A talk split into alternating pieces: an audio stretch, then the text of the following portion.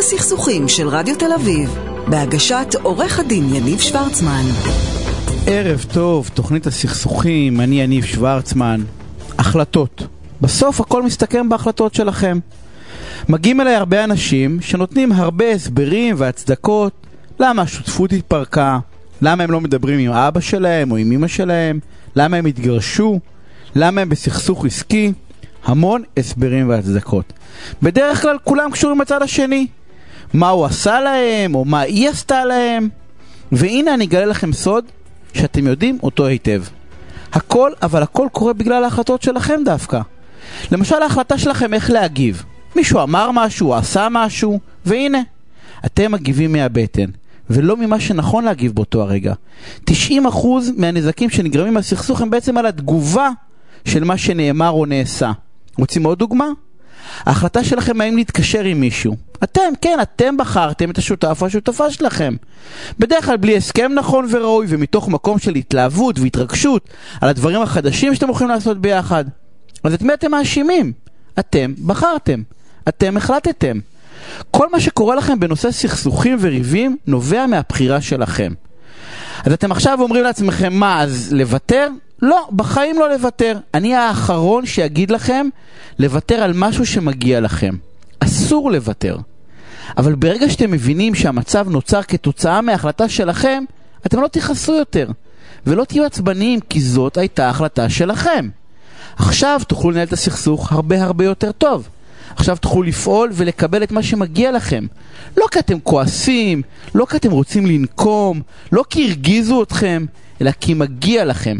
גם אחרי שלקחתם אחריות על הסכסוך. ואני מבטיח לכם, שאם תיקחו אחריות על ההחלטה שלכם, תקבלו בסוף בדיוק את מה שאתם רוצים. והנה אנחנו מתחילים. תוכנית הסכסוכים של רדיו תל אביב, בהגשת עורך הדין יניב שוורצמן. ונמצאת איתי עורכת הדין עדי חן, מומחית בדיני משפחה, ירושה, גירושין, יו"ר ועדת זכויות הילד בלשכת עורכי הדין. עדי, ערב טוב, מה העניינים? ערב טוב יניב, מה שלומך? בסדר גמור. תשמעי, אנחנו הולכים לדבר על נושא שלדעתי הרבה אנשים לא יודעים שהוא רלוונטי אלא, אליהם, כן? הם מגלים אותו, לא נעים להגיד, בהליך הגירושין, אני לא יודע אם אפשר לעשות משהו לפני, אבל הם מגלים אותו.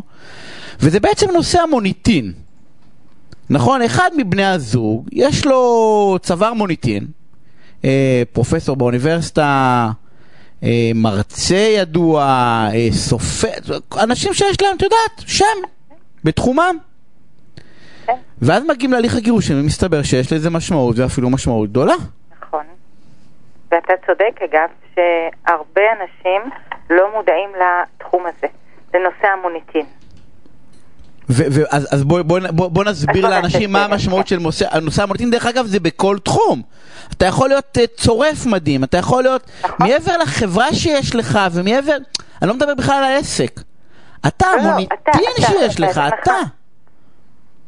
נכון. מאמן כושר, מאמן כושר למשל, מאוד ידוע. זה עוד פעם, זה לא העסק, זה המוניטין שיש לך. נכון, אבל אנחנו גם צריכים להבחין, יש אנשים, אני אתן לך דוגמה הכי בולטת, היא הפסנתרן, יש אנשים שנולדים עם כישרון, עם גאונות, עם זה, צריך להבחין, אז אה, באמת נושא מאוד מאוד מעניין.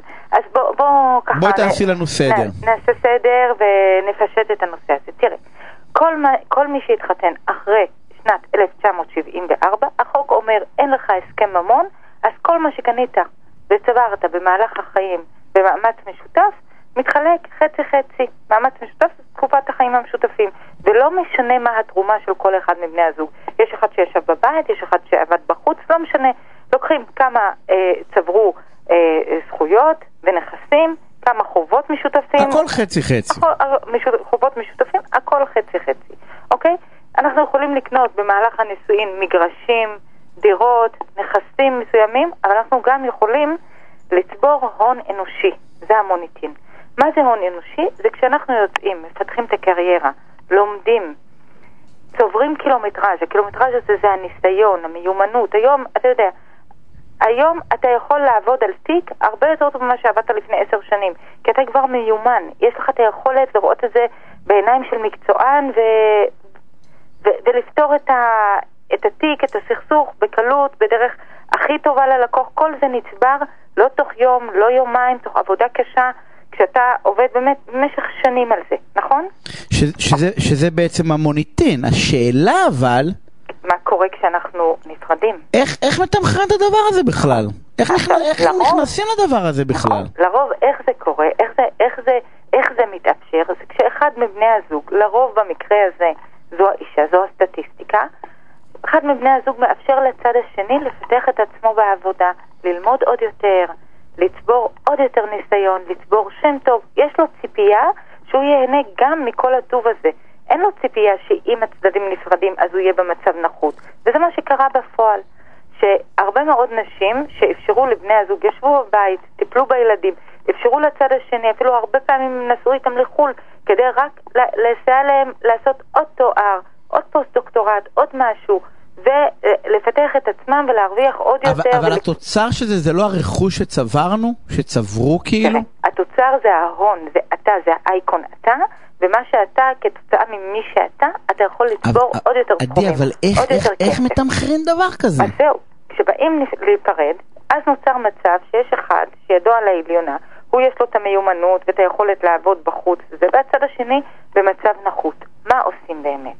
אוקיי, בעבר בתי המשפט לא התייחסו לזה, אחר כך התחילו להתייחס לזה כמו, ש... כמו שמשערכים שווי חברה עם אנשי מקצוע, רואי חשבון, אקטואר וכולי, אותו דבר משערכים שווי מוניטין, שווי, השווי של האדם עצמו, ההון האנושי שלו. גם החוק עצמו מדבר על נכסים עתידיים, זה נכסי הקריירה, זה זה בר, כמה אבל אדם- זה בר, כאילו, שמע, כן. שמאות? אפשר לעשות את הדבר הזה שמאות? אפילו, כן, בהחלט. אפילו בודקים כמה השווי שלך היה לפני שנכנסת לנישואין, מה התרומה של הנישואין, ועל פי זה זה, זה, זה מתמטיקה בפני עצמה, אוקיי? עכשיו, אמ, היום בתי המשפט נוהגים כן לאפשר מוניטין רק במקרים חריגים, לא באופן גורף, רק כאשר צד אחד, לרוב זו בת הזוג הביתית, שמתוך כפייה נשארה או נשאר בבית וטיפל בילדים ואפשר לבן הזוג האחר להתקדם על הגב שלו, על? החשבון. אבל מה זאת אומרת כפייה? תמיד יש מישהו, כאילו עוד פעם, שיש קרייריסט, זה כאילו לא משנה אם זה אישה או גבר, כן? כאילו בעבודה, אז מישהו צריך להיות עם הילדים. לא, אני אתן לך דוגמה אז מה זה אחרת שהייתה לי? לאחרונה באחד התיקים שלי. אוקיי. אחת שיש לה שני ילדים, אחד מהם בעל צרכים מיוחדים, השני בעל בעיות, נולד עם בעיות רפואיות. הייתה לה קריירה מזהירה בצבא, אוקיי? היא נאלצה לקטוע את הכל, לשבת ולטפל בילדים שלה. אוקיי. אז אישה כזו, אחרי, אני לא מדברת אחרי חמש שנים, אחרי עשרים שנה, אתה צריך לפצות אותה אם אתה צריך להתגרש. אבל- אבל את מפצה אותה על מה שלה לא היה, לא מה שלא יש. כאילו, מה הכוונה? את באה לא, לא. ואומרת, על אני הפער רוצה לאזן... ההשתכרות ביניהם. אבל אין בעיה, על פער, אה, אתה מפצה את זה ב- ב- אה, על פער ההשתכרות ביניהם, אבל בוא ניקח דוגמה אחרת. נניח אין בעיות מיוחדות, יש שלושה ארבעה ילדים, בסדר? והגבר, אה, אני, אני אעשה את זה בכוונה כי זה, כי זה עדיין הסטטיסטיקה אומר שזה הסטטיסטיקה. הגבר לצורך העניין יוצא ללמוד, עושה למועד זה, דוקטורט, ו- ו- ואחרי זה פרופסור, והוא ידוע, פרופסור ידוע שם, בסדר? והאישה נשארה לגדל את הילדים בבית, כי הוא באמת עבד המון המון שעות, והם טסו לחו"ל, ועשו שבת, שבתונים והכל והכל. עכשיו, לא מכפייה, זו הייתה החלטה משותפת. אז את באה ואומרת שבעצם אז לא, כאילו, אז לא מאזנים את המוניטין? כי זה לא היה בכפייה כמו הסיפור לא, של לא. האשת צבא? לא, דווקא כן, דווקא, זה, דווקא כן פה הנסיבות אה, כפו עליה את השינוי הזה. אבל זה לא כפו עליה, לא תחייב, אתה יכול להגיד לו, נשמה, מותק, תחזור הביתה אחרי הצהריים שאתה מלמד באוניברסיטה ותהיה עם הילדים.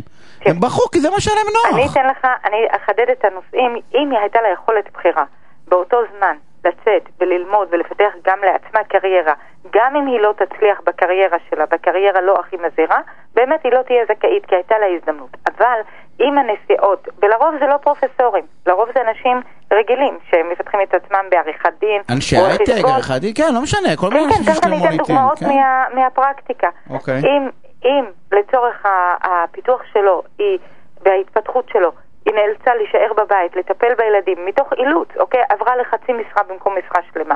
לא התפתחה בנושא לימודים וקורסים, והסתפקה בתפקידים יותר זוטרים כדי לאפשר לבן הזוג להתפתח, פה כן צריך להתחשב בה. אני אתן לך שתי דוגמאות מהפסיקה. קדימה. פסק הדין המכונן זה פסק דין בעניין של רואה חשבון ויועצת חינוכית. שהתחתנו יותר מ-20 שנים, היו נשואים, הוא באמת פיתח את עצמו והפך להיות בעל שם, היא נשארה מי שהיא, אותה יועצת חינוכית. וכשרצו להיפרד, אז באמת יש פער הסתגרות ענק. התיק הזה הוגש לבית משפט עליון בש- בשנת 2004. הפער היה ענק, ופה באמת זה פסק הדין המכונן בנושא הזה. ובית המשפט העליון אומר אי אפשר לעצום את העיניים, אי אפשר לאפשר פער כזה כשנפרדים. היא עכשיו כשתרצה לצאת אחרי הגירושין, היא לא תוכל להשתכר כמו בעלה רואה החשבון, אוקיי? ופה נתנו לה 250 אלף שקל. אתן לך דוגמה אחרת, של שזה סוג. שנייה רגע, שזה סוג, של צחוק מהעבודה, 250 אלף זה שקל, גם, כן? גם, גם, אני רואה בינינו, כאילו בוא. הם סכום נמוך, כאילו נתנו זה יפה, אבל זה סכום מאוד נמוך, כאילו רואה נכון. חשבון מצליח מרוויח אחרי את זה ב... נכון, אתה צודק. בכלום. ורבע. אוקיי, מה. הדוגמה השנייה? אני לא, לא שבעת רצון מהתוצאה, אבל זה יותר טוב מה, יותר מכלום, טוב מכלום, אוקיי? זה נכון. התיק השני היה, שמאוד מעניין, זה תיק של רופא. שכשהתחתנו, בן הזוג היה כבר רופא, כן? אבל תוך כדי הנישואין הוא עבד בבית חולים, לא היה לו פרקטיקה פרטית, הוא פיתח שם של כירורג ידוע מאוד, והאישה, בהתח... היא, היא למדה שמאות, היא בסוף עברה לעריכת דין, למדה עריכת דין בתקופה הזו, היא למדה דברים, היא לא הייתה מצליחה כמוהו, אבל היא למדה, אף אחד לא מנע ממנה, להפך, הוא תמך בה ללמוד. ואז כשבאו להתגרש, היא ביקשה אה, מוניטין, את המוניטין שלו, הוא הפך להיות אה, גברת אה, רופא, אה, יש לו שם, היא גם רוצה מה, מהמוניטין שלו, אבל בית המשפט אומר לה, לא. עורכת דין נכבדה, את פה. כי הוא לא מנע ממך ללכת ללמוד, להפך, הוא תמך בך ללכת ללמוד. את לא עשית מזה קריירה מזהירה כמו שהוא עשה.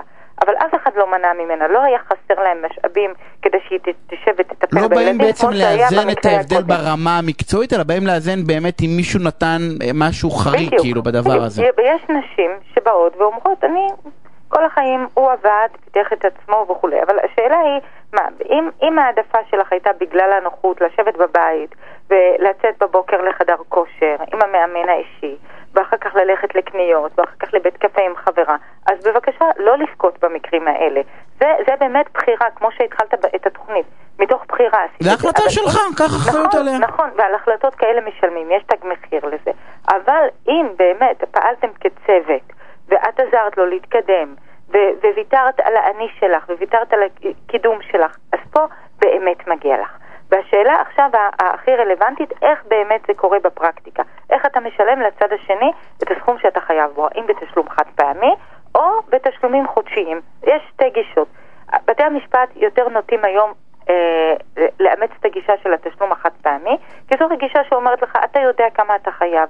בוא, אתה חייב ל- ל- לצד השני איקס שקלים, תתפטר מזה עכשיו, כן, יהיה לנו תגמור עם זה, נתק כמו כל כלכלי. דבר שמנסים. לעשות איזונים וללכת. הביתה, כמו הפנסיות וכל הדברים, הכל בעסקה אחת.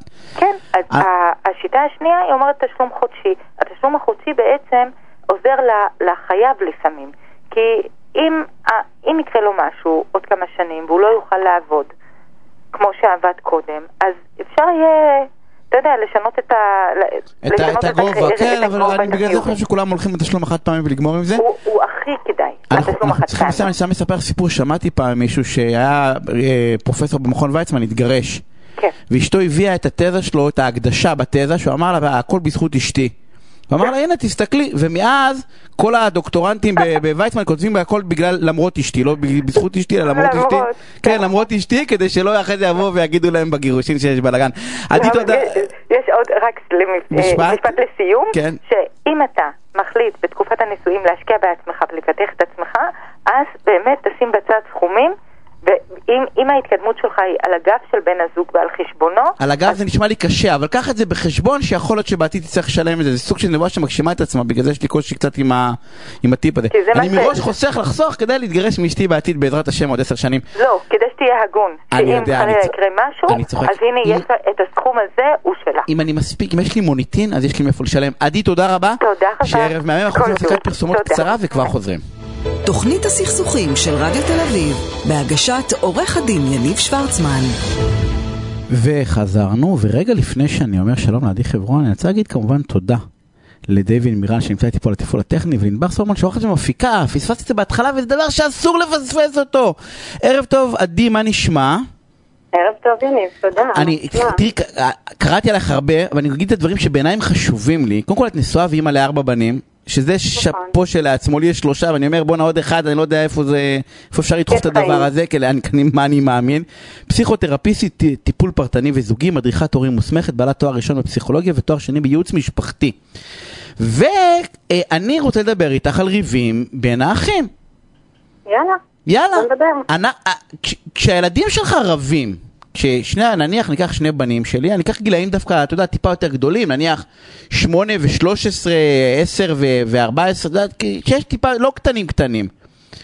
אה, מה המדיניות, כאילו, מתערבים, לא מתערבים, מתערבים שיש דם, כאילו, מה עושים? שאלת השאלות. שאלת השאלות לגמרי. מה שאתה שואל זה בעצם, אה, מה, אל תקראו לי אה, עד שיהיה... זה דרך אגב המדיניות אפילו? שלי, המדיניות שלי אם לא יורד לא דם אל תקראו. כן, המדיניות שלי זה בא ואומר אל תקראו לי עד שיש דם. אוקיי. אז השאלה היא בעצם, אה, אם באמת יורד דם בכל פעם שהם רבים, אז רגע פאוזה, מרימים דגל אדום, משהו פה לא בסדר באופן כללי בתקשורת בבית, במערכות היחסים שקיימות בבית. לא, אבל מותר לריב, כאילו, מה המינונים? את יודעת, יש המון שאלות. חובה לריב. אין הורה, הרי שלא מתלבט כל הזמן. את יודעת, אנחנו, ההורים, אני מדבר בקול רם, כאילו אוהבים שקט כזה, באופן כללי, כן?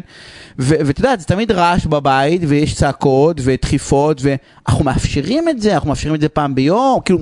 אה, תציבי לנו גבולות, תני לנו איזושהי מסגרת. אה, כן. איזושהי מסגרת נכונה. אנחנו, אנחנו כהורים רוצים אה, אה, לנהל את הבית שלנו על מי מנוחות, בשקט, ברגיעה, בהרמוניה. יש לנו איזושהי פנטזיה שכולם יעבדו טוב ביחד, שהמערכת הזאת תהיה משומנת ותתקדם, ויהיה לנו נעים. אה, אבל במערכות יחסים, כמו במערכות יחסים בכל מקום, שום דבר לא עובד חלק. כל אחד מגיע עם המטענים שלו, עם הצרכים שלו, עם הרצונות שלו. אז ברוב הפעמים זה לא עובד חלק בכל מערכת יחסים שהיא. גם אחים זו מערכת יחסים או מיני מערכת יחסים בתוך הבית, בתוך המשפחה. וצריך להסתכל על המערכת הזאת כמו כל מערכת אחרת. עכשיו, יהיו שם חריקות ויהיו שם תקלות ויהיו שם מריבות כי הם חולקים מרחב משותף, הם חולקים משאבים משותפים והם הרבה פעמים רוצים את אותו דבר. ברוב הפעמים הילדים שלנו רבים או על איזשהו חפץ או על איזה אה, מעדן אחרון שנשאר במקרר או על, אה, על השלט לטלוויזיה או האקסבוקס זה רק הסימפטום. זה כמו החום של הדלקת. כל עוד זה במינונים קטנים והילדים באמת אה, רבים פה ושם, לא מגיעים לכיסתוח ומכות ודם כמו שקראת לזה, אנחנו יכולים להניח את זה, לעזוב את זה בצד, לא להתייחס. להוציא את עצמנו מהסיטואציה, ללכת לחדר אחר, להתעסק במשהו אחר, לתלות כביסה, לא משנה, להוציא את עצמנו מהסיטואציה ולסמוך עליהם ש- שהם יסתדרו. מתי השלב שאנחנו צריכים להתערב או לעשות איזושהי פעולה באמת משמעותית? בשלב שזה מפעיל אותנו, שאנחנו מרגישים שהמריבות שלהם גורמות לנו להמון כעס והמון תסכול, אה, איזושהי, תחושה של חוסר אונים, איזושהי חרדה על מה שהולך לקרות איתם, שמישהו הולך להיפגע, או שמשהו בבית הולך להישבר, אבל אה, הש... מה שלא פעם קורה. עדי, אבל השאלה אם אנחנו לא מביאים את הסרטות שלנו לילדים שלנו. אני למשל, גם סיפרתי לך את זה, אנחנו למשל שלפעמים מעירים לבנים שלנו הגדולים, אז הם אומרים, תשחררו אותנו, אנחנו אוהבים לריב אחד עם השני. כאילו, לא תנו לנו השריטות לריב. עכשיו זה הסריטות שלנו, אנחנו כאילו אולי מביאים משהו מהאחים שלנו, שלא נעים לנו, אבל הם כאילו אוהבים את הכסח הזה לפעמים, ואת יודעת, את הקינטורים וההצקות ואת ה... אז את יודעת, השאלה אם אנחנו הם- לא... כי הם אמרת מהמקום... זה. בדיוק, אז הם השאלה, אם אני הם לא... בונים לעצמם את מערכות היחסים העתידיות. זה עכשיו שדה האימונים שלהם. אז השאלה אם אני לא מביא את זה שלי זה. לא נוח, אולי להם זה כן, אולי זה דווקא טוב להם לריב, אני לא יודע, כאילו... אז השאלה היא עד כמה לא נוח לך. והרבה פעמים, נכון, אתה קורא לזה שריטות, אבל אני אומרת, זה משהו שמפעיל אצלנו איזושהי חרדה או איזשהו לחץ קיומי של משהו הולך לקרות פה, משהו לא טוב יקרה, או שזה הופך, או שלי יש איזה שהן מחשבות של אני הורה גרוע, אני נכשלתי בהורות שלי, משהו פה לא בסדר איתי, אני הייתי לא בסדר ולכן זה מה שקורה, או שאני נורא מפחדת עליהם ברמה הפיזית או ברמה הרגשית, או אלוהים ישמור, הילדים שלי לא ידברו לעולם אחד עם השני, המשפחה מתפרקת. כל מיני מחשבות עתידיות מפחידות ומלחיצות, ואז אני מתערבת.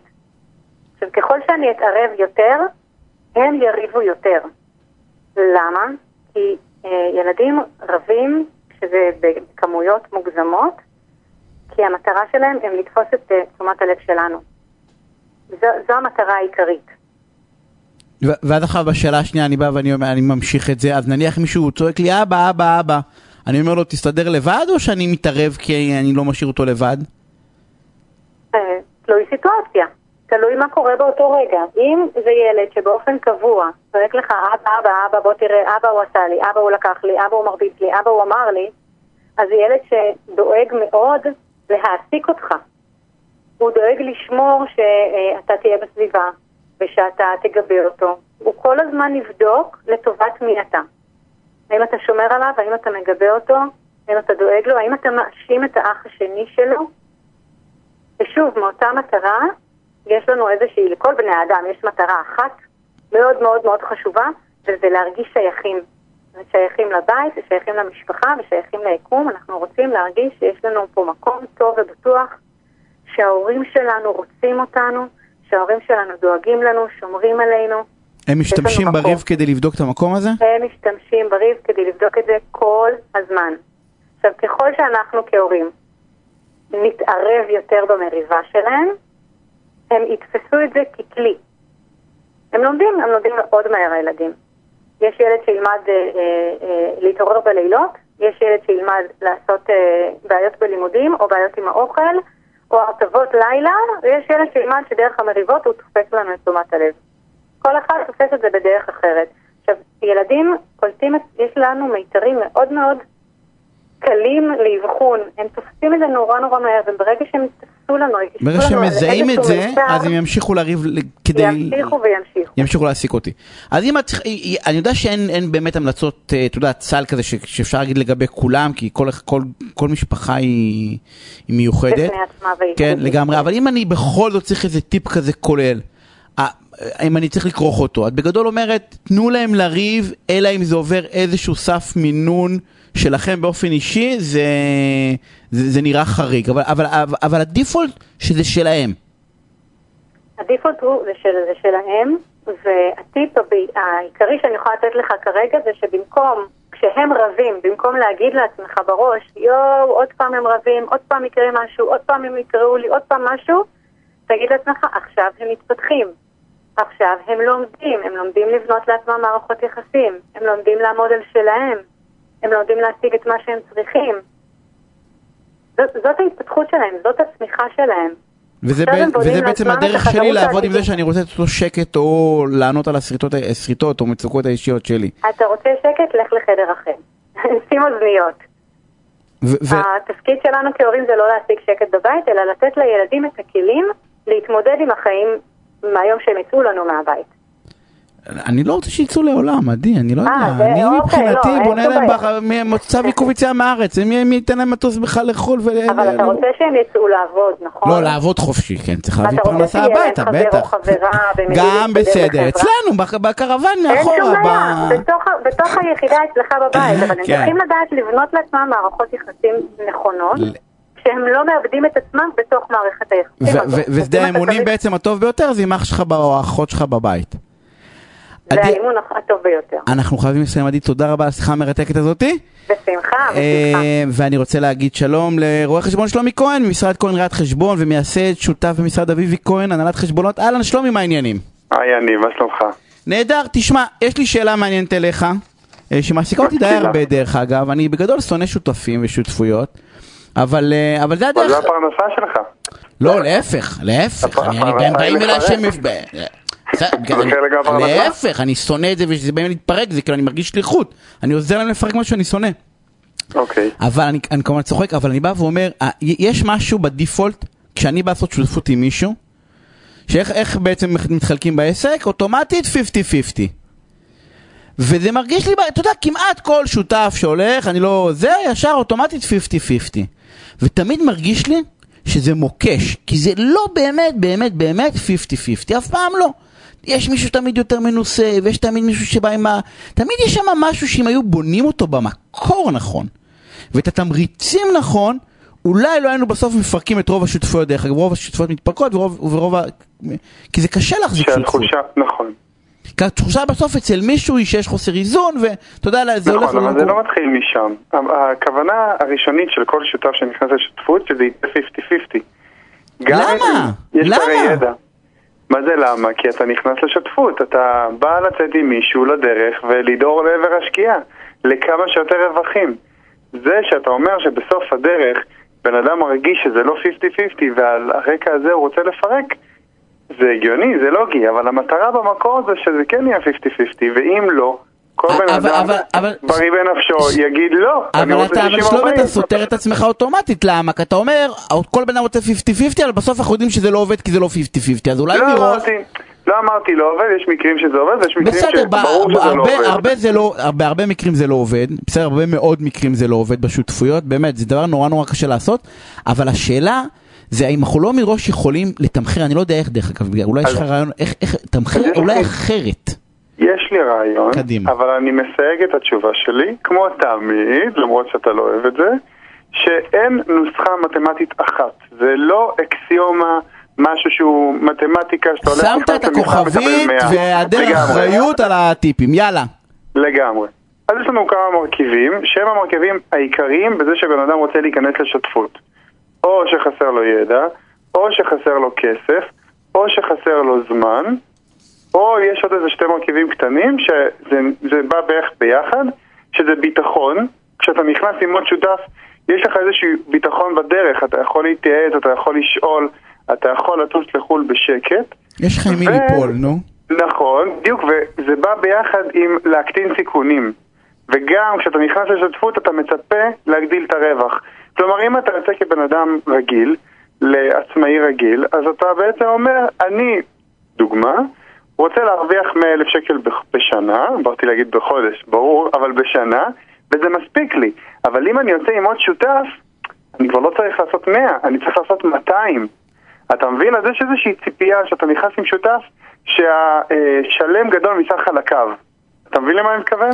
לגמרי, אבל אני בא ואומר, שלם שלם, אבל עכשיו אני נכנסתי לשותפות אז- עם מישהו, היה לי אוקיי. רעיון, והוא בא ואני נותן לו נניח, אני בא ואומר, יש לי את הרעיון, ולא יש את את את היכולת הביצועית נניח, ואז אוטומטית אנחנו הולכים... חלוקה, נכון, אה, יש חלוקה. מה- סליחה שאני קוטע אותך. לא, יש חלוקה בעבודה, אבל איך החלוקה באחוזים? למה שזה יהיה 50-50?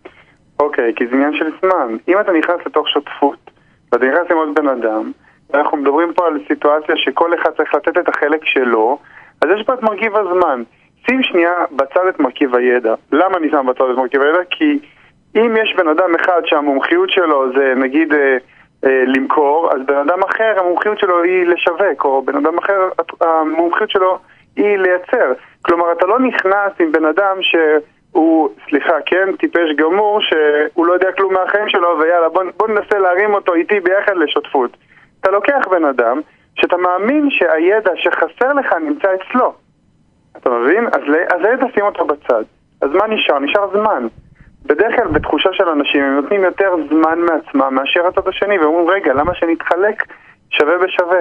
עכשיו אני אומר אם בהתחלה אתה תבוא ותגיד רגע אני הולך לתת יותר זמן ממנו אז תן לי 40-60 זה גם לא מתקיים כי הצד השני יגיד לך לא אני מתכוון לשים 100% מהזמן שלי בתוך השותפות אז בגלל זה לדעתי ובגלל זה אני מסייג את זה יכול להיות וסביר להניח ששותפויות שלא שתי הצדדים מביאים 100% מזמנם אה, ומגיעים לקצה, משהו שם לא עובד, כי אחד נותן יותר.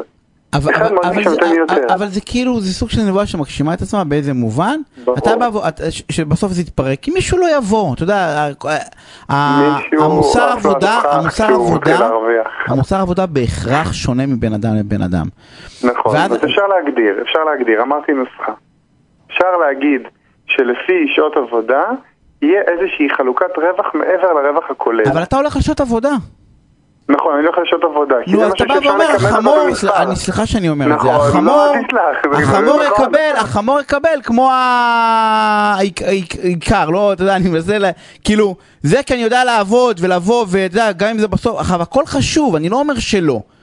אבל כאילו החלוקה הדיכוטומית הזאת היא באה ואומרת בעצם שאני רק מתמחר, היכולת שלי כאילו לתמחר את ה-50-50 זה רק בזמן. אבל רגע, מה זאת אומרת רק בזמן? ומה עם המוניטין שלי? בדיוק דיברנו על זה, ומה אבל עם הידע שלי? נכון. לא, אבל נכון, אני בא גם נתתם לשותפות. דוגמה של רואה חשבון. מה?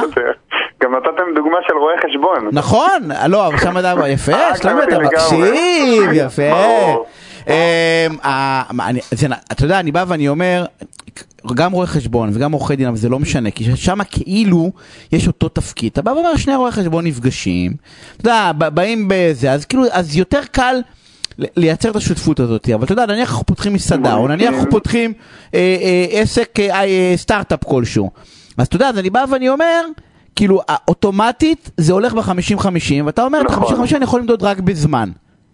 לא, אבל, אבל סייגתי. אם אתה מדבר על הייטק, אז אתה מדבר פה על, אה, על תפקידים. כלומר, אם המתכנת צריך לקבל פחות בגלל שהוא לא בפרונט והוא עושה משהו עבודה שבסופו של דבר זה יהיה איזשהו תהליך סטטי קבוע שאין בו הרבה עבודה, ואם אתה סמנכ"ל או המנכ"ל, ואם זה שבא מביא, מביא את הכסף, אז לפעמים זה שמביא את הכסף, שלא זה בכלל את העבודה, מקבל את רוב האחוזים, כי יש פה איזשהו, אתה יודע, וזה אף פעם בהייטק לא עולה 50-50, זה רק ה, אמ, המייסדים הם אלה שמקבלים את החלוקה השווה, כי הם באים בגישה, אתה יודע, סטרילית לפני שנכנסו לעולם הזה ואומרים, תשמע, בוא נעשה ביחד מיזם. ברגע שנכנסים לעולם ומתחיל לבוא הכסף, פתאום מתחילים להבין את הטעות ואת המהות של איך שהם חילקו את זה. כי זה לא היה נכון, כי לכל נכון. אחד היה ערך אחר.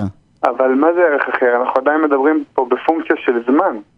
אבל אתה, בא, אתה למעשה אומר את הדבר הבא, הדרך היחידה, היחידה, לעמוד אה, אחוזים, זה רק עניין של זמן. זה, זה הכל, אם לצורך העניין, אני יש לי רעיון מדהים, בסדר? אבל אני לא אעבוד בו. ו- כסף. ואין לי כסף. לא, אמרנו, אה, אחוזים זה גם עניין של זמן וגם עניין של כסף. עניין של זמן וכסף, אבל לכל השאר אין, לכל השאר אין משמעות. נכון. אני, אני, אני לצורך העניין, תבין, אני בא ואומר, ופה בדיוק נוצרת, נוצרת הבעיה, כי, כי אני, אני לצורך העניין נניח יודע לעשות בשעתיים, מה שאתה, אתה יודע לעשות בשעתיים, מה שאני יודע לעשות בעשר שעות. אז נכון, מה? אבל אין לזה מה? משמעות, אין לזה משמעות בתוך, ה, בתוך העולם של השותפויות. איך אין לזה משמעות? בוא אתה כאילו מצליח. לייצר פי עשר, פי חמש ממני, איך אין לזה אז- משמעות? אז אני לא, אז מראש אני לא אכנס לשותפות. אתה מבין את הלוגיקה? למה, נניח אתה סוכן, ש- אתה סוכן מכירות ואני המפתח מוצר, בסדר? אז אני אביא לך לידים ואני אקח ממך ש- 20% מהמכירה ואני לא עושה את העבודה בכלל. למה אני צריך אותך כשותף? שותפות נבנית ממקום שבן אדם אחד יודע שחסר לו ידע והוא צריך את הצד השני, או חסר לו זמן, או חסר לו כסף. משהו חסר לו.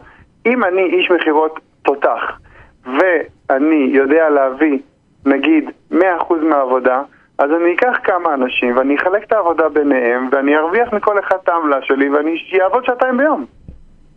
וזה אגב מתווכים עובדים ככה, אבל בסדר. בפירמידה הזאתי. אבל אז, אז אני אומר, אז, אז, אז, אז, אז בסופו של דבר, אבל המנגנון של הזמן הוא מנגנון שנכשל. ואני כן, שאלתי זה- הוא נכשל. הוא כן. נכשל, כי בסוף מגיעים, הוא נכשל, כי בסוף מגיעים ל... מישהו מתוסכל. מישהו מתוסכל. אז, אתה יודע, אנחנו מציעים כאילו טיפ שבסוף אנחנו יודעים שהוא ייכשל. לא, אני לא נותן את הטיפ הזה ממקום של שזה בסוף ייכשל. אלא כי זה הדרך היחידה לעשות את זה? אני אומר לשים את הדברים על השולחן ביום הראשון. לבוא ולקבוע מנגנון של מינימום 160-170 שעות עבודה, או 90 שעות עבודה, נגיד חצי משרה. וביום שזה לא עומד בקריטריונים, אז אפשר לבוא ולהגיד, תקשיב חבר, בוא נפתח את החוזה מחדש ונדבר על זה. כי אם אני עובד יותר ממך בשורה תחתונה, אני מרגיש שהרווחים מתחלקים בצורה שווה, אבל החלוקה של הזמן או של העבודה לא מתחלקת בצורה הוגנת. הרי בסופו של יום אנחנו, אה, אנחנו זמניים פה בעולם, וכל חודש שעובר אתה יכול להרוויח איקס כסף. אנחנו לא? מוכן- לא. שלמה, אתה הורס לי פה תזה שלמה של אוקיי. עכשיו, הזמן שלך שווה כסף, ככל שאתה תעשה יותר כסף בזמן יותר קצר, וואי, יש לנו, תראה, אנחנו. חייבים לסיים. הזמן שלך שווה כסף, אין משפט שאני לא מסכים איתו יותר מזה. אה, לא, כי אני בא ואומר, כאילו, יש, כל- הרעיונות שלי שווים כסף. החיבורים שלי שווים כסף. אתה יודע, אני בא ואומר, נכון שכאילו בסוף זה זמן, אבל זה לא זמן, כי אני יכול לשבת, אתה יודע, חודש ולא, ופתאום באיזה הברקה אחת קטנה, זה פתאום בא הדבר הזה. אנחנו חייבים פשוט לסיים, אנחנו נעשה עוד אה, שיחה על הדבר הזה, זמן שווה כסף. אה, רבה לך. שיהיה ערב מהמם, הפסקת פרסומות קצרה ואנחנו כבר חוזרים. תוכנית הסכסוכים של רדיו תל אביב, בהגשת עורך הדין יניב שוורצמן. וחזרנו, עורך דין יגאל בורחובסקי, מגשר בכיר, בורר בכיר, יו"ר ועדת יישוב הסכסוכים הארצית, גישורים ובוררויות של לשכת עורכי הדין, מייסד המשרד בורחובסקי ושות'. יגאל, ערב טוב, מה העניינים? שלום יניב, מה שלומך? בסדר גמור, מה שלומך? הם משתדלים, ובדרך כלל מצליח. אה, קודם כל, בדרך כלל נצליח זה כבר טוב, אתה יודע, יש ילד שלא יכולים לטעון את זה. תשמע, יש לנו היום קצת זמן, אני רוצה לדבר איתך על כמה נושאים, אה, ושני נושאים שהם חשובים, אנחנו מדברים, יצא לנו לדבר כמה פעמים כבר על אה, האם צריכים לקיים את החוק בכל מקרה, גם אם נראה לנו, אתה יודע, שהוא, אה, שהוא עקום. ויש שני, שתי אתה דוגמאות. מתכוון יצא לי לנזוף בך שאתה מסית להפרת כן, חוק. לחילופין, אבל- ויצא לי להגיד לך כן, שאתה כן. משמר את ה- את השלטון הישן, וכל אחד מנקודת המבט שלו. אבל אה, אני, אני רוצה להתחיל איתך, יש בחור בשם אריה שיף, בחור בן 70, בחור, איש בן 70 שגר בערד, ולפני שבועיים בערך הוא ירה בגנב רכב אה, בדואי. אה, גנב רכב, זה לא משנה בדואי, אחד גם ישראלי או זה לא, זה לא משנה, כאילו שניהם כולם ישראלים, אחד גם אתיופי, אחד גם רוסי, זה לא משנה, אבל גנב, ירה בגנב רכב והרג אותו. ו... ו... והתחילה איזושהי סערה, ומעניין אותי לשמוע מה, מה דעתך על העניין הזה, כי לי יש דעה אולי קצת אה, פרועה. אתה חושב שהאיש צריך לשבת תן לי בכלא? לראיין אותך, יניב, מה דעתך על העניין הזה? אה, אני חושב שהוא צריך להשתחרר. אני חושב שגנב רכב, once הוא גנב רכב, רעול פנים, אה, אה, צריך לקחת בחשבון שחלק מסיכוני המקצוע שלו זה למות מירי של, אה, של מי שמנסים לגנוב ממנו. טוב, אני, אני אפתיע אותך ואני אגיד שיש מדינות שבהן זה החוק. אה, חלק מהמדינות בארצות הברית, אם אתה פולש למקרקעין ששייכים למישהו, אה, אפשר לראות בך. יש את חוק דרומי דרך אגב, שזה כאילו, זה לא עד הסוף זה, כי הוא לא פלש לו לתוך הבית, אז הוא לא יכל לירות בו. אבל- דרומי זה יותר אה, ציוד חקלאי. אה, כן, כן, לא, אז אני בא ואומר, דרומי הרי זה בדיוק על זה עשו את החוק, אבל פה אני הרחיב, אני לצורך העניין אני מרחיב את, אה, את מעגל החוק. פלשת לי הביתה, פלשת לי על הרכב. כאילו מעניין אותי באמת לשמוע, כאילו אני חושב שצריכים לשחרר, once הוא, אתה יודע, הוא, לא, ירה, אני, אני חושב שצריך לשחרר את האיש, לא נעים לי להגיד. אם כבר אני ממשיך לרגע בתפקיד המראיין, אז- אז זה לא אכפת לך בכלל אה, מה אומר החוק? אכפת לך מה אתה חושב שצודק? זה מה שאתה אומר? אה, לצורך הדיון חד משמעית כן, חד משמעית כן. כן, זאת אומרת, אה, מבחינתך אין שום משקל מוסרי, ערכי, לעצם העובדה שאצלנו במדינת ישראל החוק אומר משהו. לא, אני- זה לא- זה רק ב- זה לא מה שאמרתי. אני, אני מכבד את החוק מאוד, אני דרך אגב אני חנון ושומר על החוק לדעתי כמעט תמיד, אולי קצת, אתה יודע, בנסיעה וכאלה במהירויות, אבל... כן, הפער בין הדעות האנרכיסטיות לא, כי אני... לבין החמנה שאתה... תקשיב, אבל, אה, תראה, זה הכי קל, כי אני יכול לקדם אחרים שיעשו את זה, כן, ברור, אבל, אבל אני אנרכיסט בנשמה, יגאל, זה מספיק. אה, אה, לא, אה, אבל זה לא נכון, אני אספר לך משהו, תקשיב. משהו. יגאל, אני אספר לך משהו. אני אספר לך משהו, זה לא נכון, כי אני כן, אני, אני, אני אגיד לך למה, למה אני מתכוון. היה- סיפור ממש של חצי דקה לפני, המון שנים, חמש שנים, היה ילד שהרביץ לבן שלי, ו... ו בכאילו מכות רצח, מכות חזקות, דפק לו את הראש ברצפה, והיה ילד עם המון המון בעיות, ו- ואני לא, אני באופן מחאתי נכנסתי לכיתה כל בוקר, היה לו, כי לא הסכימו לטפל בזה, אה, ועדה, אתה יודע, ועדת אה, חריגים, כל מיני כאלה, עוד שלושה חודשים, ואני כל בוקר באתי והתיישבתי, ומי שפינה אותי זה השומר, בסדר?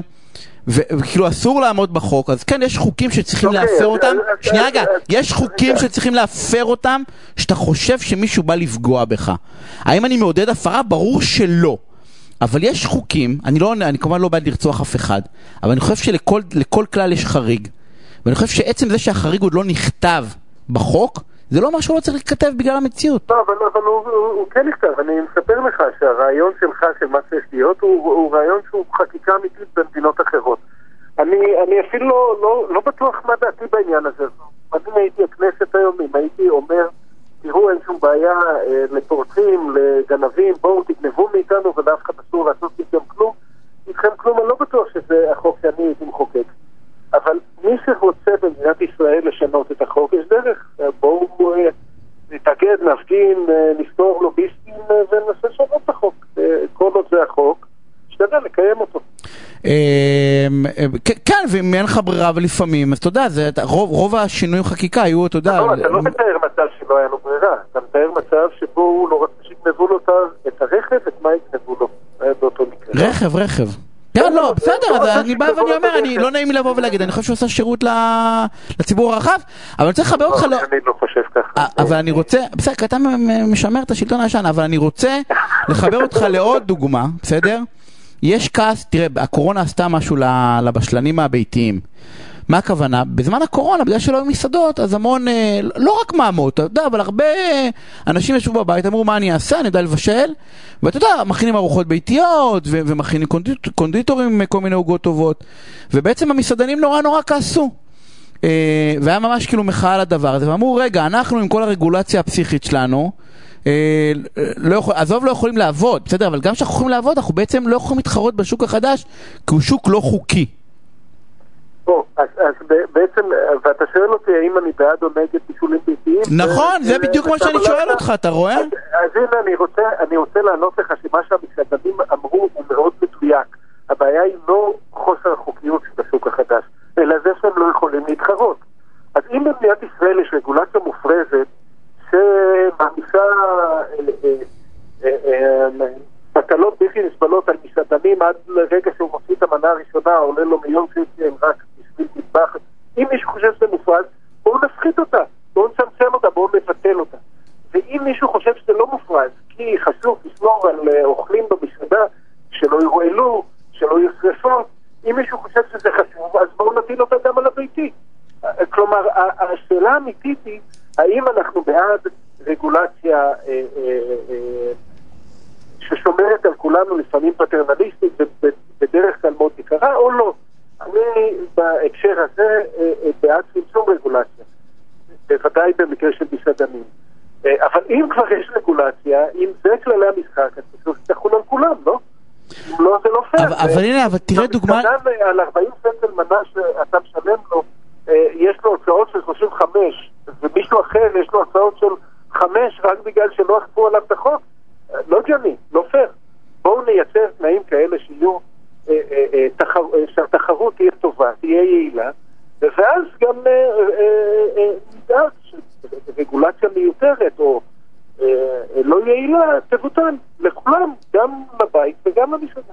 אני דרך אגב מסכים לגבי הרגולציה, אני רק בא ואומר, תראה דוגמה שנייה אה, של, של מעשה לא חוקי שמביא למשהו טוב. כי כאילו כולם יודעים הרי שאתה לא יכול לבשל בבית, בוא, כל מי, כל, כל מי שהשף במסעדה ועכשיו אה, פותח לעצמו משהו בבית והוא מבשל והוא מחלק לבניין, ואתה יודע, אני, אני מכיר הרבה מאוד חבר'ה כאלה באזור שלנו, אה, הם, הם יודעים שזה לא חוקי, אבל הנה, תראה מעשה לא חוקי, נהדר בעיניי, כי הוא, הוא, הוא שם בעצם מראה כאילו על ההזיה ב... סליחה, זה הזיה. על ההזיה ברגולציה של מסעדנות. אבל אם זה נהדר בעיניך, בוא נהפוך את זה לחוקי. אה, כן, אבל אם לא היו מפרים את החוק, יגאל, לא היינו עושים חוקי. אני רוצה להפוך אותך לאנרכיסט, יגאל, אתה מבין? אני אתן לך שתי דוגמאות, אחת אחרי השנייה, שזה טוב להפר את החוק. אה, אה, אה, מה- ציפית שבשלב הזה אני אגיד, אני נכנע, כן, זה טוב כן, אני רוצה לא שתגיד לך, כי אנחנו תכף-. לא, אני אתה, מסיק את המסקנות הלא נכונות ממקרי קיצון מוצלחים. אני יכול להוסיף משהו עכשיו אחרי שירדתי עליך כל כך חזק, אתה ברור. תרשה לי את המיקרופון? לא, יש לנו מלא זמן, במיוחד בשביל זה. מחר עומד להתקיים כנס אישור ה-13 של אה, אה, באוניברסיטת בר אילן של ארגון המגשרים בקהילה, נקרא משפט, גישור וקהילה, מה, מה שביניהם, תוכנית מדהימה עם המון המון אה, אה, תוכן. אה, מזמין את כולם, 12 לא, אבל חשוב זה להגיד שזה... כן? בדיוק, זה בזום. זה הכנס הראשון שהוא בזום, אה, מתוך 13 כנסים, אה, אז אה, כן, הנה, בזום. וכל מי שעניין הגישור יקר לליבו, אני חושב שימצא שם עניין כל- גדול, וגם- וגם עבדך הקטן מרצה שם באחד הפאנלים, אבל יש פה קווים שם גדולים. אני, אני אגיד, בסדר, ידעת הקטע, אני אגיד שני דברים, אחד על הכנס הזה שהוא סופר חשוב, קודם כל כולו חוקי, אבל יש שם הרבה פאנלים גם, למי שלא לא מתעניין בגישור, אלא סתם בסכסוכים. אה, נכון. מומלץ, יש שם באמת דברים מרתקים. סכסוכי שכנים, לא, הרבה דברים שהם סופר חשוב, כאילו שמעניינים, ואפשר לשמוע באמת פאנלים, אז, אז מומלץ אה, אה, אה, מאוד ללכת אה, ולשמוע. אה, ב, לשמוע בבית, כן? כאילו לשבת במשרד ולשמוע. אה, שזה יתרון דרך אגב אדיר, אדיר הקטע הזה של הזום. אה, זה נכון. בא לי שהקורונה תימשך בעניין לא, הזה. לא, לא, אנחנו אתה לא יודע איזה כיף אני לומד באוניברסיטה, יגאל. לא- לא לא צריך לנסוע לבאר שבע. תראה, כן, נכון. יש לנו עוד נושא אחד שלא, הספקנו, ואני אגע בו רק בשיעור, אנחנו לא, אתה יודע מה, אני אגיד אותו. אה, יש, אנשים לא יודעים, אבל מערכת המשפט הולכת להשתנות בראשון לראשון, נכון? כאילו לא אלפיים... בראשון לראשון, אבל די קרוב לזה, מהפכה אדירה בתקנות סדר הדין האזרחי, כן. אה, אה, אה, שהולכים אנחנו- לשנות לחלוטין, אנשים לא מבינים שכל מערכת המשפט כאילו הולכת כאילו להשתנות באופן דרמטי, אבל נראה, יש לנו באמת עוד דקה, אנחנו נשאיר את זה ב... אה, נראה לי לפינה זה נוספת. ממש שווה שעה של שיחה. לא לפחות שעה של שיחה, כי יש לנו זה- מלא עד זה כן, ועד כמה זה הולך להשתנות. אה, אז יגאל, תודה רבה. ובין היתר, גישור הופך להיות משהו שהוא... בדיוק, זה מה ש- המחדל. אה, זה ממש כתוב בתקנות סדר הדין האזרחי, אולי זה משהו טוב את השיחה, שרק אם בעלי הדין והשופט ישתכנעו שאין ברירה, חייבים לנהל את ההליך המשפטי, ינהלו אותו. אז ברירת המחדל אמורה להיות שאנשים מסתדרים אחד עם השני. לא רק גישור, אלא משא ומתן בין הצדדים ובין עורכי הדין. כן, נכון, נכון. אנחנו חייבים לסיים, יגאל. תודה רבה ושערב טוב. תרגיש טוב. אה, אנחנו שבוע הבא ביום שני בשעה שמונה בערב אה, נתראה. אה, נר שני, שלישי של חנוכה, אה, סופגניות ונרות, זה נכון, ענבר? אנחנו נעשה פה. אני רוצה כמובן להודות לדוד מירנה שהיה פה על תפעול הטכני ולענבר סולומון שערכה והפיקה. דני סידס מיד אחריי, תישארו, יהיה מעניין, תהיה מוזיקה טובה. שתשמרו על הבריאות, כן? כן חיסונים, לא חיסונים, עדיין כולנו בקורונה. שלא יהיה לנו סגר שלישי, חס ושלום. ביי.